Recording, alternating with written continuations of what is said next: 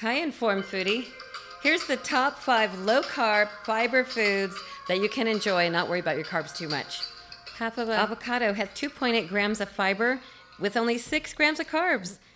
It's also full of vitamins and minerals and some really healthy oils.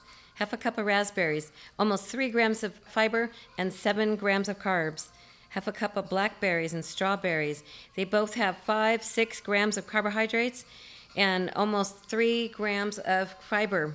Brussels sprouts, a half a cup of those, about seven grams of carbs, and over a gram of fiber. You want this fiber to keep that peristalsis going. That fiber also keeps you feeling full. I would say carrots as an honorable mention because it's over a gram for the carrot and it's only got seven grams of carbs.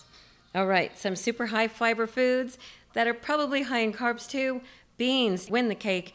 Half a cup of beans has got tons of minerals, tons of fiber, seven or eight grams.